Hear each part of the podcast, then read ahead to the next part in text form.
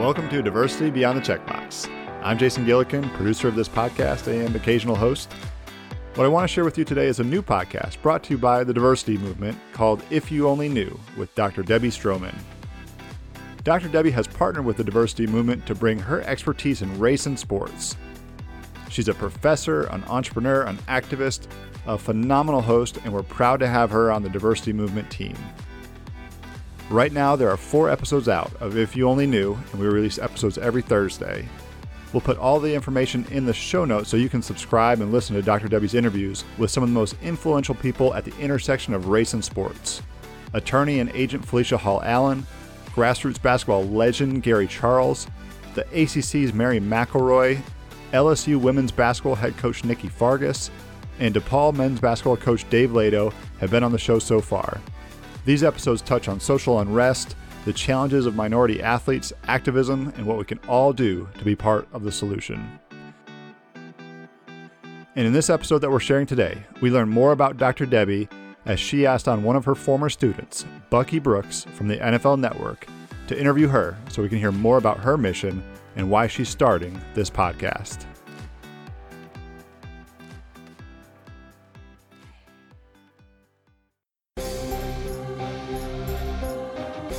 Welcome to If You Only Knew, brought to you by the Diversity Movement, where professor and entrepreneur Dr. Debby Stroman talks race and diversity in sports with some of the most influential leaders in athletics. If you're interested in diversity and inclusion conversations, or if you just want to be inspired by the success that Dr. Debby and our guests have achieved, be sure to subscribe to this show on Apple Podcasts, Spotify, or wherever you listen to podcasts. All right, let's get to the first episode where NFL Network host Bucky Brooks interviews Dr. Debby so we can learn more about her, her mission, and what this podcast is all about. I want the checks, you keep the mate. It's been exhausting carrying the weight.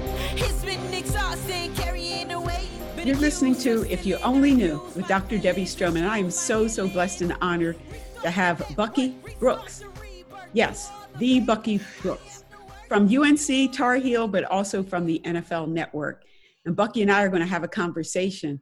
And actually, the light is going to be spun back to me because I think if you only knew with Dr. Debby Stroman is a great way to meet some wonderful people from all across the country, in fact, all across the world, who have interesting stories. But today, we're going to have you hear my take, my perspective. Welcome, Bucky. Hey, thanks so much for having me on, Dr. Stroman. This is um, a fantastic opportunity. Like I've, I've known you obviously, but a chance to really get down and really know how you've become the person that you become and how you become one of the most impactful influencers when it comes to young people and those when it comes to race and sports. And so I'm excited to kind of take the mic from you and put it in front of your face and have you kind of tell stories. And so I kind of want to start off because I would like to really understand your your background and where you come from. I know athletics has been a big part of your life, but just kind of walk us back to how you got to this place using athletics. Well, thank you for that because as you know, you know, it starts as a youngster, you know, being an athlete. I came out of the womb as an athlete. You know, I was playing every type of sport possible. And uh, to this day, I would say kickball is still my favorite sport. Ah, uh, but I love it. Yeah, I, I was balling, playing football, playing basketball, uh, softball. Uh, in fact, in school, going from elementary to high school on a formal team, I played basketball, I played softball, I did a little track and field. I even tried field hockey for a little bit. Was a football manager in high school, so that's why I still, in terms of observation and watching sport, I love football the most. And then when I got to UNC, as a graduate student at Chapel Hill, I was actually on the lacrosse team. And this lacrosse team became officially the varsity lacrosse team because when you grow up outside of Philadelphia, lacrosse is big. And yes. I was busy with my other sports, but I've always loved that sport. And so, yeah, it started as a young age, just being out there competing. And, you know, we had a wonderful neighborhood and all the kids would get out and play. And I was definitely one of the ones out there you know because you we always hear about the lessons that uh, athletes are able to learn from sports and how they can apply them in their lives post playing career uh, but for young ladies playing sports and participating in athletics is very, very beneficial. Uh, what are some of the lessons that you learned from participating in athletics that helped you become very, very successful? Well, the biggest one is being a competitor. And you know, as an athlete, when you have that competitive spirit, you don't quit easily. And so I persevere, I persevere and continue until all possibilities have been exhausted. And I think that's a big part of my life now. I like to say I'm not that competitive, but my friends, family say, oh no, you are very competitive. You like to win at everything. I would say the other thing is teamwork. You know, being blessed with athletic gifts, oftentimes it's very easy for me to spot someone who's not as talented and not as gifted. And so I believe in team. And so even as a youngster, when I was usually one of the captains to start the football game or basketball game or whatever, I would oftentimes pick someone to be on my team early on who wasn't as skilled and still talking smack, as in, we're still going to beat right? Uh, so I believe in teamwork. I believe in everybody has a has a role to play when you talk about a winning organization. And I think that's that those are the two biggest. I would say teamwork and just being competitive and never quitting. You know, because you were able to take your experience in athletics and then go into the business world, I am not surprised that the traits that or the lessons that you said you learned from athletics were things that consisted around competitiveness and teamwork. Because in business, a lot of it is about understanding that there's a bottom line, there's a result, they keep a scoreboard in some way, shape, or fashion. And then teamwork. Can you find a way to cooperate with your, your business partners or leaders or sales people, staff, or whoever that is in business that you get along with. And so, in, in thinking about that, because we are at a, I won't say like, I would say a major turn in history where we're seeing the rising of so many groups. We're seeing minorities have bigger voices. Within that minority, we're seeing women and young ladies have bigger voices, not only in athletics, but also in the business world.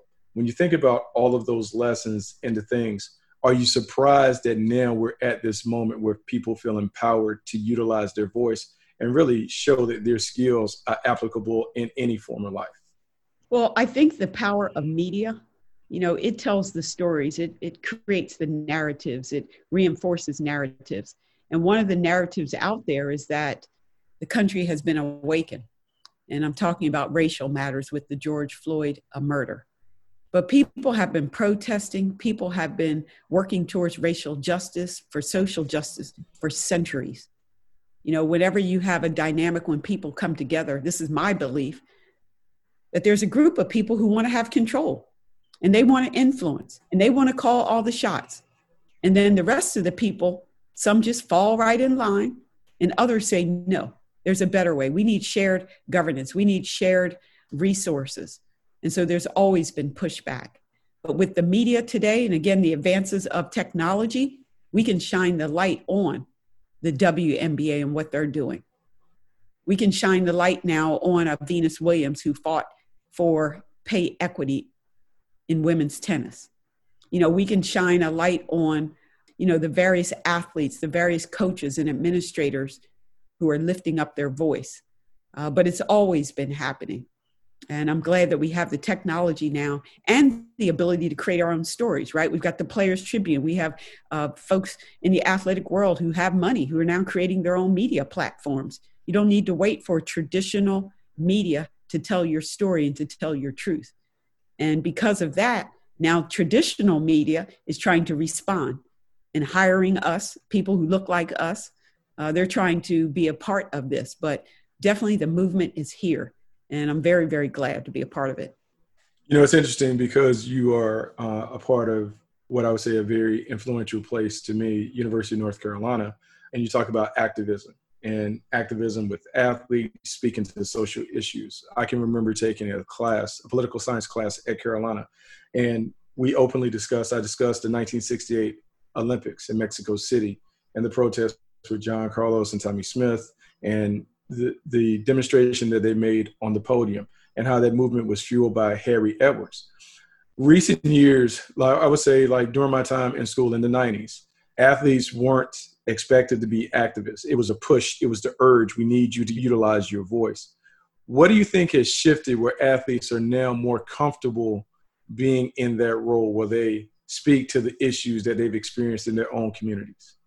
Well, there's no doubt that influencers make a difference for young people.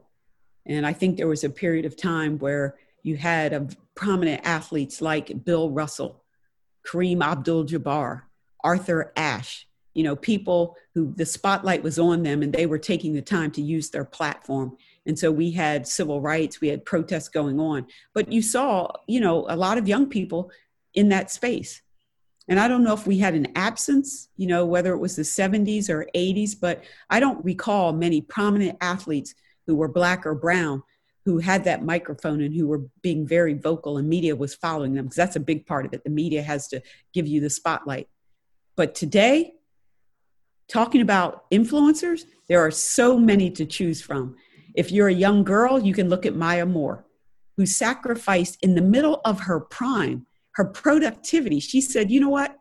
I'm going to stop because basketball doesn't mean more than humanity. And she worked towards racial justice. If you're a guy, I mean, there's so many to choose from, but you know, one person that I lift up even more than his basketball abilities is LeBron James and what he's done. And so today, I think the young athletes, the college athletes, have people that they can point to, and they're given tools. They're given tools because we have smartphones, we have our own accounts on social media. Uh, we're learning how to connect with people through LinkedIn and using different ways that we can connect and get information. So the young athletes are much more, they're bolder. Now, are they where we need them to be in terms of their own survival and thriving? No, but we definitely see many more of them are coming together and saying, hey, I have something to say, or I want to take a position on this.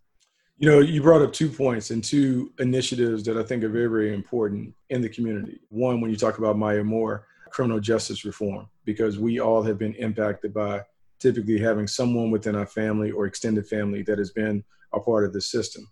The second part is voting rights and that initiative and just trying to understand how important it is. So I want to tackle criminal justice first. Uh, when you see a Maya Moore speak on some of the things that we may say are inherently wrong with the system, where do you think not only the courage to talk about it, but the knowledge and wisdom to provide an educated perspective come from? And how can we get our young people to really know more about those issues?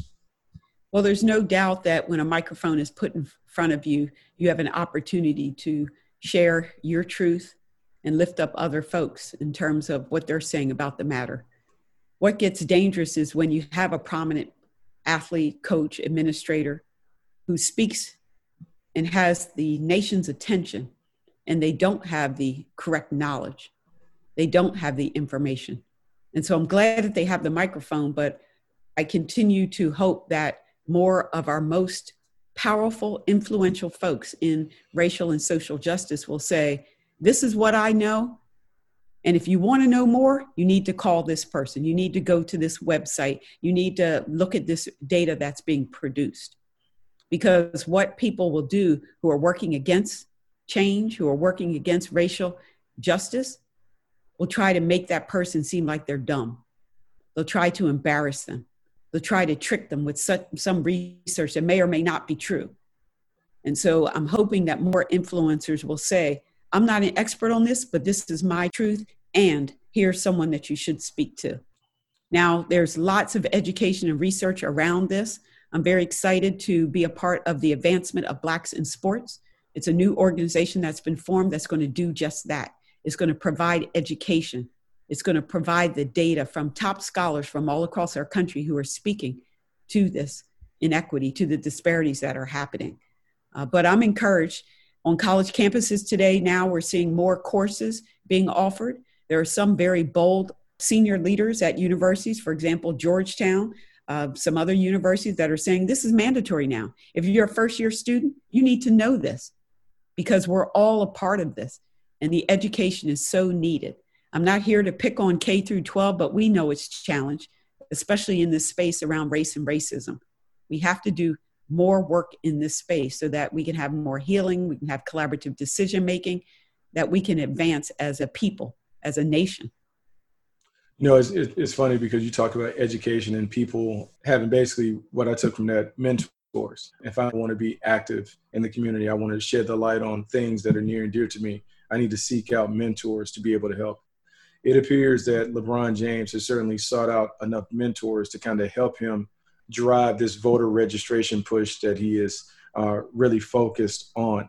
When you're around campus and you see young people, because young people 18 or older have the right to vote, do you believe that the tide is turning where they're understanding their power and their influence just by electing to use their right to vote?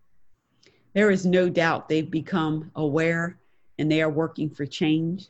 And I'm not here to paint, you know, one side, whether you're red or you're blue, but the idea is civic engagement, and that's happening for sure.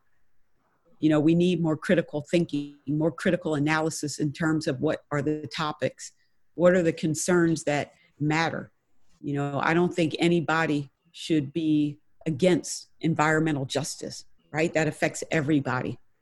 But isn't it sad that, you know, we can go to almost any place in our country and purchase unleaded gas, but yet there are communities in our country that don't have unleaded water. Mm-hmm. So this is an example of things where it shouldn't matter what your political party is. Uh, there are things that require young people to pay attention. And yes, it is happening in a big way. And again, the power of the media, social media. Now we can know what's going on, you know, across the world and get involved with that and be supportive and help. You know, it's funny that you bring it up in terms of like young people paying attention and being aware. To bring you back to the sports world, because you have coached, you obviously play basketball at University of Virginia. What impact should coaches have on educating their players to engage in matters that extend beyond athletics? Well, the reason why, and we're talking college right now, the reason why we have physical education, why we have sports on our college campuses, because way back when they were considered instructors. They are teaching the physical education because we know it's about mind, body, and soul. And you have to have the body in tune, in shape, so that it can hear, it can listen, it can think properly. And so coaches are educators. But somewhere along the way, you know, the uh, competitive side, maybe the uh, the commercialization, we've moved into having coaches who don't do anything else on campus but take care of their particular sports team. And we're definitely seeing that in K through 12. But I think that your role and especially when parents and guardians and grandparents are handing off their young people to you, you're that surrogate parent. And so you have to educate not only the X's and O's, not only how to make your body quicker, faster, and stronger, but also the mind, as in doing your best to make sure there's education around various topics that will affect them, not when they're 22 years old, but when they're 32 and when they're 52. And because of the power of the coach, when the coach says take that course or consider this or bring in their own speakers, the athletes will be much more loyal to that. They'll participate, they'll show up. And so I think coaches have a lot of power. And of course, when we think about Power Five, if they don't have positional power, they have financial power, right? As we know, there are a lot of coaches across the country who are making the highest amount of money in the state. They're the highest paid employee in the state. And so that power in itself will lend itself to being more influential with their athletes and their education. You know, it's funny because this period that we've been in, uh, the pandemic, the fallout from George Floyd, we've seen, in essence, a crumbling of the college sports system. We have seen that without certain sports that the university is not able to necessarily function in certain capacities. It can't fund other sports. And so when you think about the racial demographics of the sports that are the revenue sports, basketball and football. You're seeing that black and brown bodies are really upholding the athletics, yet the coaches don't necessarily look like them. And so when you think about that relationship and you think about the recruiting process and how these coaches go into these living rooms and talk about being father figures and the like, should we put more on our coaches from an expectation of developing well-rounded people as opposed to just athletes? Yes, yes, yes. Not only from the perspective of them being that surrogate parent away and you have a responsibility, but also just thinking about the optics of it all. You're exactly right. The data set that brown and black young men 18 to what, 22, 23 years old, are funding non revenue sports. And some people like to call them country club sports, the golf, the tennis. They're being funded off of the backs, off of the labor of young black men. That's the truth. And so, what can we do to make sure we have shared resources, shared power, and so that we can empower these young men to have more of the college holistic experience? Now, some people would argue, well, you know, they're getting a scholarship. The compensation has to be in a currency that they value. And when you are thinking about the NBA or the NFL, because you many of them have those type of gifts, not that they'll all make it, we know the numbers that they won't, but they're 18, 20 years old and their mind is right there. Can I be a pro athlete? And so to say that taking this physics course or taking this American history course is going to be a priority, that's absurd. They'll go to the course and they'll try their best, but their bodies are tired, their minds are tired. And so we can't expect them to be 100% present. Now, do we have many who do a good job? Absolutely. We've got scholar athletes. But I'm talking about the collective. And so, how about giving them a currency where when they're 25 years old, or 45 years old, or 65 years old, when they can have that education and they can do all those things that don't cost them a cent? And now I know there are programs out there who say, we do that now. I've, let's just say, I've got, I've done my homework. And it's not as easy as it appears to be a part of those programs. Athletic departments make it very difficult. Yes, I'm saying this. Athletic departments make it very difficult for those alumni athletes to come back and participate in the education process. And so, yes, coaches need to step up in this space. They need to do more. They can do more. And, you know, I'm encouraged by some coaches who are now taking uh, they're being educated themselves in this space. And so we have a long way to go, but I, I do stay encouraged. Along that topic, you pinned something that was very interesting to me when I read it. You wrote the ultimate guide to selecting an historically white college university for an elite black athlete. And in this piece, you touched on a few different things that resonated with me. You encourage young athletes to go and do their own research separate and apart from the experience that they may have on recruiting weekend to see if there are people of color in prominent roles in administration. There are people of color in prominent roles on campus to talk to professors. Can you expand a little bit on what you wrote and what you found and why it's so important for young people to make an educated decision when they choose to go to college? Your college experience that can really send you in a particular way, certain trajectory. So you have to take it serious. And I'm not saying that they don't, but oftentimes the focus is like 80 20 on athletics. And so it's important to have role models, to see people that look like you. This is K through 12, but it's applicable all over. I think it's about 50% of young people in our K through 12 are Black, person of color. And there's less than 2% of teachers who are black males.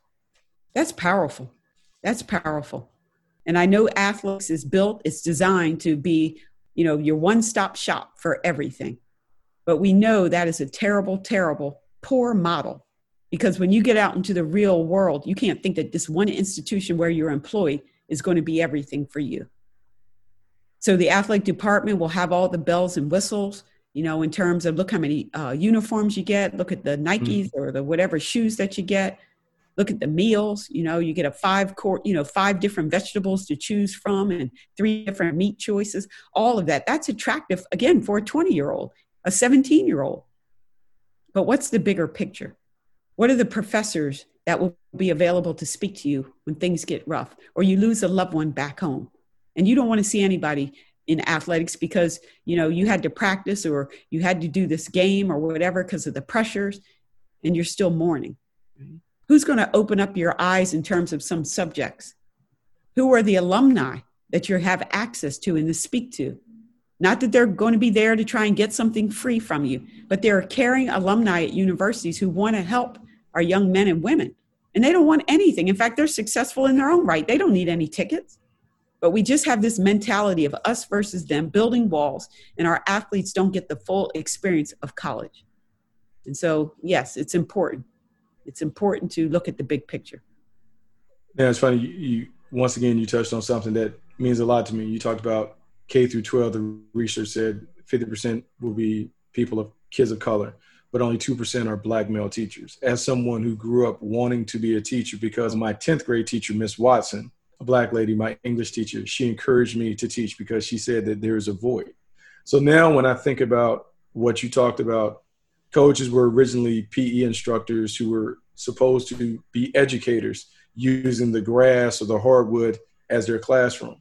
When I see the lack or the disparity amongst white and black and brown coaches in the college ranks, how can we expect our young people to really flourish when they do look up and they don't see enough people that look like them? Well, I think there are many who are doing very well. So I don't want to repeat that myth that all mm-hmm. black men who go to you know pros are you know bankrupt and broke and beating up their wives and girlfriends uh, that is a myth. That's an absolute myth. Now are some of them having difficulties? Absolutely just like most americans. When you jump into that not six figure but seven figure incomes and you look at the research there are a lot of people who struggle with that because if they came from a household where you had you know less than $50000 and now all of a sudden you're making 5 million that's a different dynamic and it requires different skills and having different people close to you. And so I'm not here to pick on that that rich black athlete. But yes, there is some more work that needs to be done. There's more education that needs to be done. I think that you know, we're in a situation where we have more access to people who are willing to help, who have education, who have data, who can clear things up.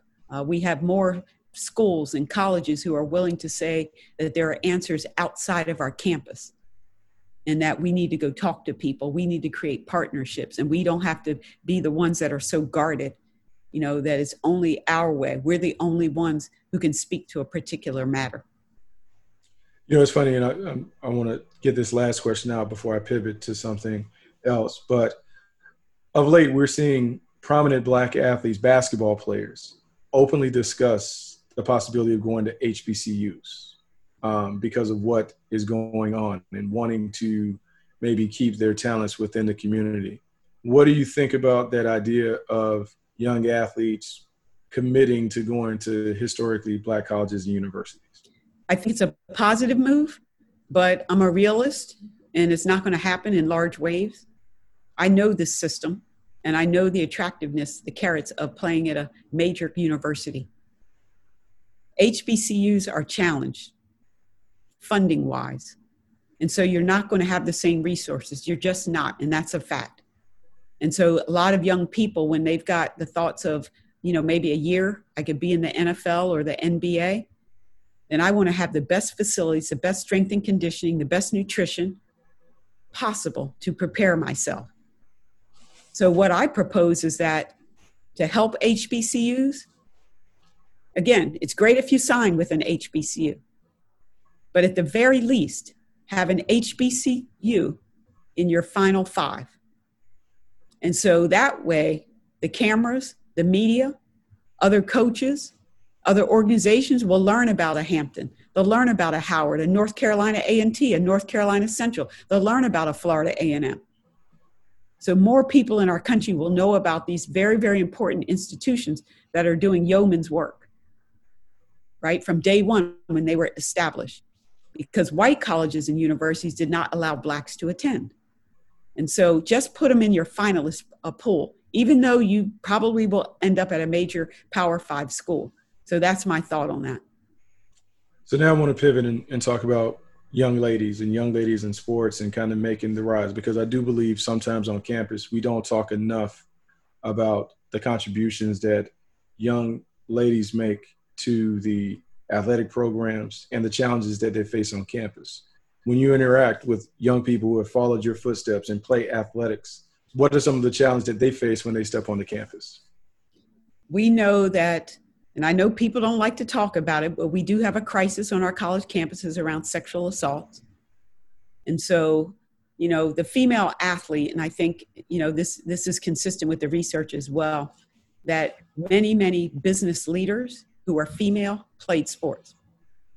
And could it be the competitiveness, the teamwork, the drive, the persistence, the discipline, all those wonderful lessons that are taught?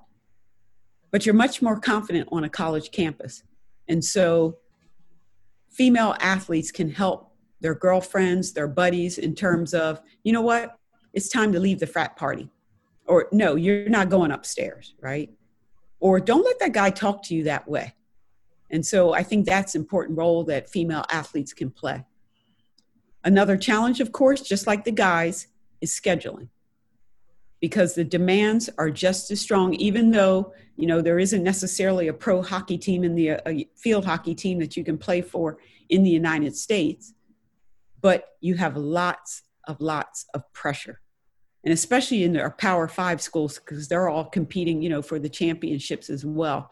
And so hmm should i major in this or should I major in that? If I major in this other subject matter, then I can do uh, more work athletically.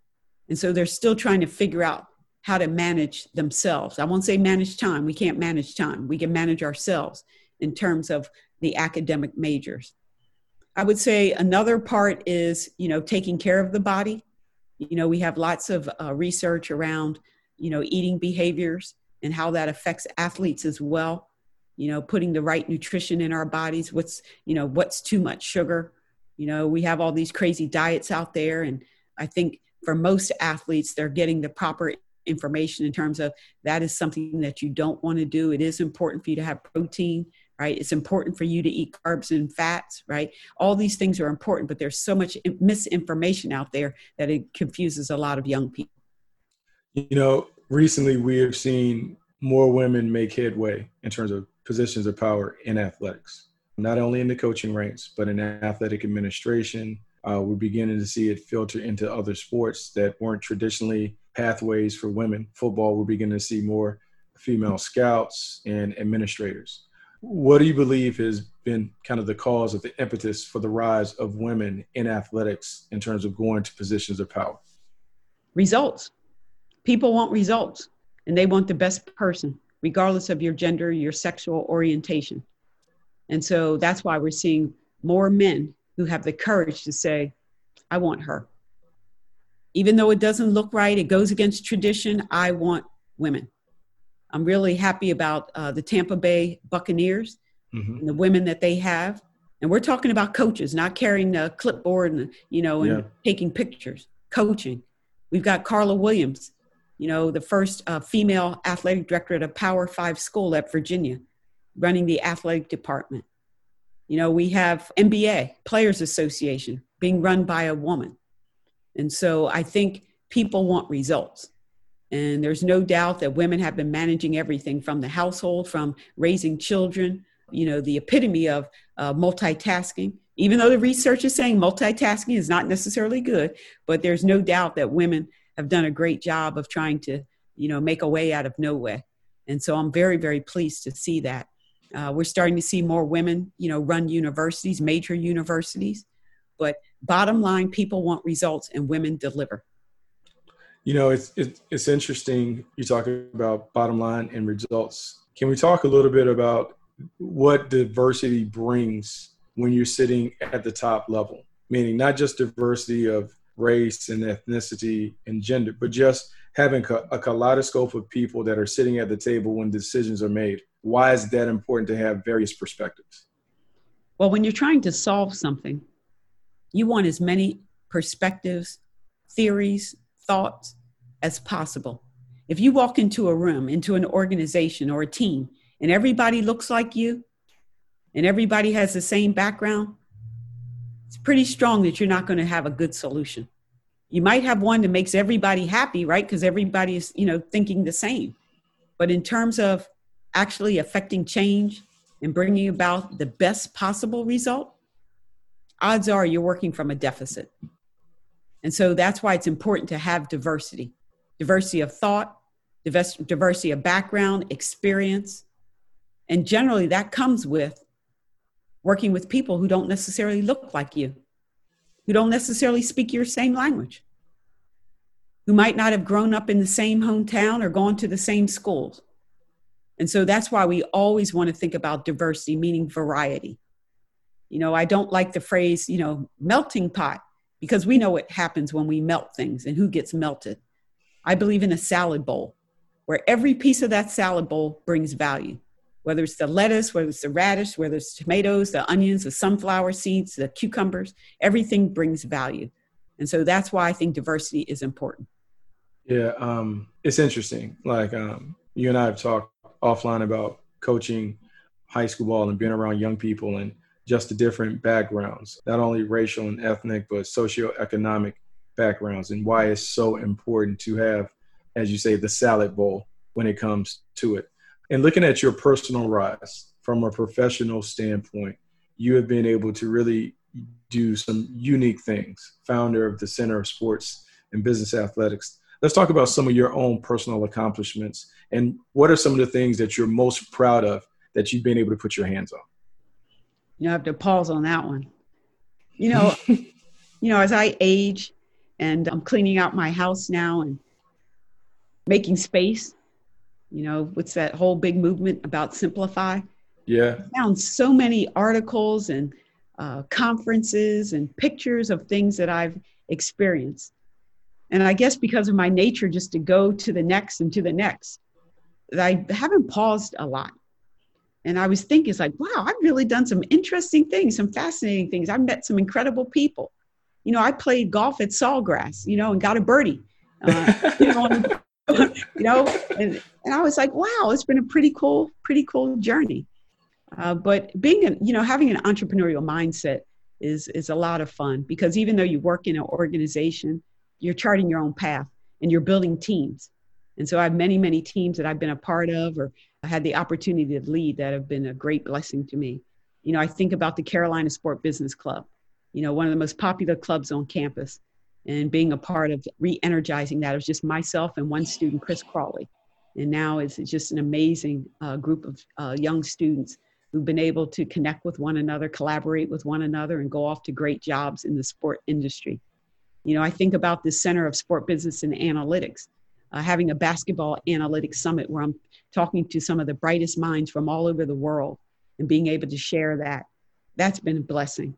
I think about, you know, being a part of a sorority, you know, the Divine Nine, being a part of Zeta Phi Beta Sorority Incorporated. And the Ooh, okay. so the, the women all across the country that I've been able to connect with and just a beautiful sisterhood. I think about my basketball family in so many respects from University of Virginia, some of my closest sisters to this day, and understanding that Virginia tree from uh, John Swofford, who's the commissioner of the ACC. We first met at, at Virginia and how he's been able to pour into my life and, and help. And I think about coming to Chapel Hill and I mean, the epitome of basketball and being able to, you know, coach alongside Jennifer Alley and Coach Dean Smith and Coach Roy Williams, who's now, you know, the head coach thinking about all the athletes at, at Carolina that I've been able to work with. The college football playoff, you know, being a part of that team uh, under the leadership of Michael Kelly, who used to be the deputy commissioner for football for the ACC. He invited me to come and bring a group of students, and he's moved on. He's an athletic director now, but continuing that relationship. So it's been an amazing journey, and I'm not finished yet. I'm not finished yet, but thank you for asking. No, it's been a fantastic journey, and I'm sure that your listeners are excited about all the many things that you've been able to do, the way that you're able to influence young people, the way that you're able to have what I would consider these tough conversations on the intersection of race and sports. Dr. Stroman, it's been a fantastic conversation. Any final thoughts before we wrap? Well, I want to thank you you know, I think it's tough to kind of have the spotlight shown on myself. I just want to talk about you and all your amazing accomplishments. But, you know, it's all about connecting with people. You know, I tell my students all the time it's not what you know, it's not who you know, it's who knows you on a favorable basis. Because you can have a stack of business cards, the old Rolodex, and all of that. But if people ask, you know, for help, who's going to show up? And it's because you have a favorable relationship with them. So I thank you for this time. I thank you for being with me today. And uh, let's keep moving it forward. Absolutely. Thanks so much for having me on and, and allowing me to play the lead role for once. Thank you, I Bucky.